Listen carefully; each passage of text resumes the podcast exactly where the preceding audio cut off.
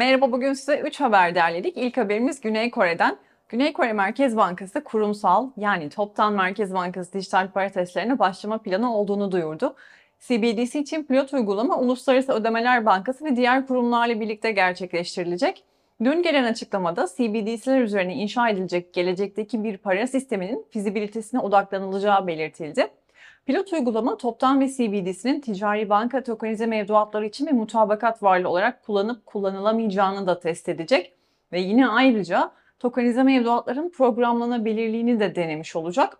Bu açıklamayla bankanın yeni teknolojilere önem verdiğini ve kullanmayı amaçladığını söyleyebiliyoruz. Ancak şunu hatırlatmakta fayda var. Toptan yani kurumsal ve perakende yani bireysel CBDC'ler kullanım alanları bakımından birbirinden ayrılıyor. Kurumsal CBDC finansal kurumlar bireysel CBDC de kamunun kullanımı için. CBDC'lerle devam edelim. 3 Ekim'de Fransa Merkez Bankası Başkan Yardımcısı Denis Baal, CBDC'lerle ilgili bir e, açıklama yaptı. CBDC yeni bir uluslararası para sisteminin kurulmasını sağlayarak sınır ötesi ödemelerin iyileştirilmesi için bir katalizör olarak nitelendirdi. E, hatta kendisinden CBDC'lerle ilgili sınır ötesi ödemeler konusunun sonradan değil, en başından itibaren ele alınması gerektiği vurgusu da gelmiş oldu. Başkan yardımcısı açıklamasında finansın tokenizasyonuna da yer verdi.